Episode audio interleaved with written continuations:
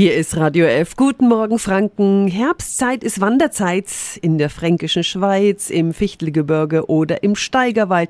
Da ist es jetzt richtig schön. Buntes, raschelndes Laub, klare Luft, das ist einfach herrlich. Aber ein paar Dinge sollten wir beachten in der Herbstwandersaison. Radio F. Jetzt Tipps für ganz Franken. Hier ist unser Wiki Peter. Einfach Schuhe anziehen und los ist keine so gute Idee. Thomas Bucher vom Deutschen Alpenverein. Was ist denn wichtig jetzt in der kühleren Jahreszeit? Das allererste, dass die Tage eben kürzer sind.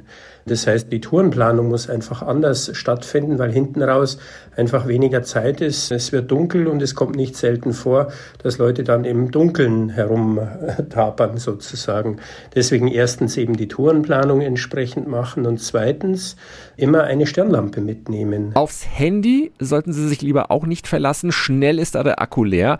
Was darf ansonsten auf keinen Fall neben einer ordentlichen Brotzeit bei einer Herbstwanderung fehlen? Warme Kleidung. Je weiter man raufkommt, kommt, desto eher nähert sich das Klima auch mal im Winter, insbesondere natürlich auch auf Schattenseiten und deswegen unbedingt äh, warme Kleidung mitnehmen, auch wenn man eben unten das Gefühl hat, es ist doch noch schön warm. Dankeschön an Thomas Bucher vom Deutschen Alpenverein. Diese Tipps finden Sie auch nochmal online auf radiof.de. Tipps für ganz Franken von unserem Wiki Peter. Täglich neu im Guten Morgen Franken um 10 nach 9. Radio F.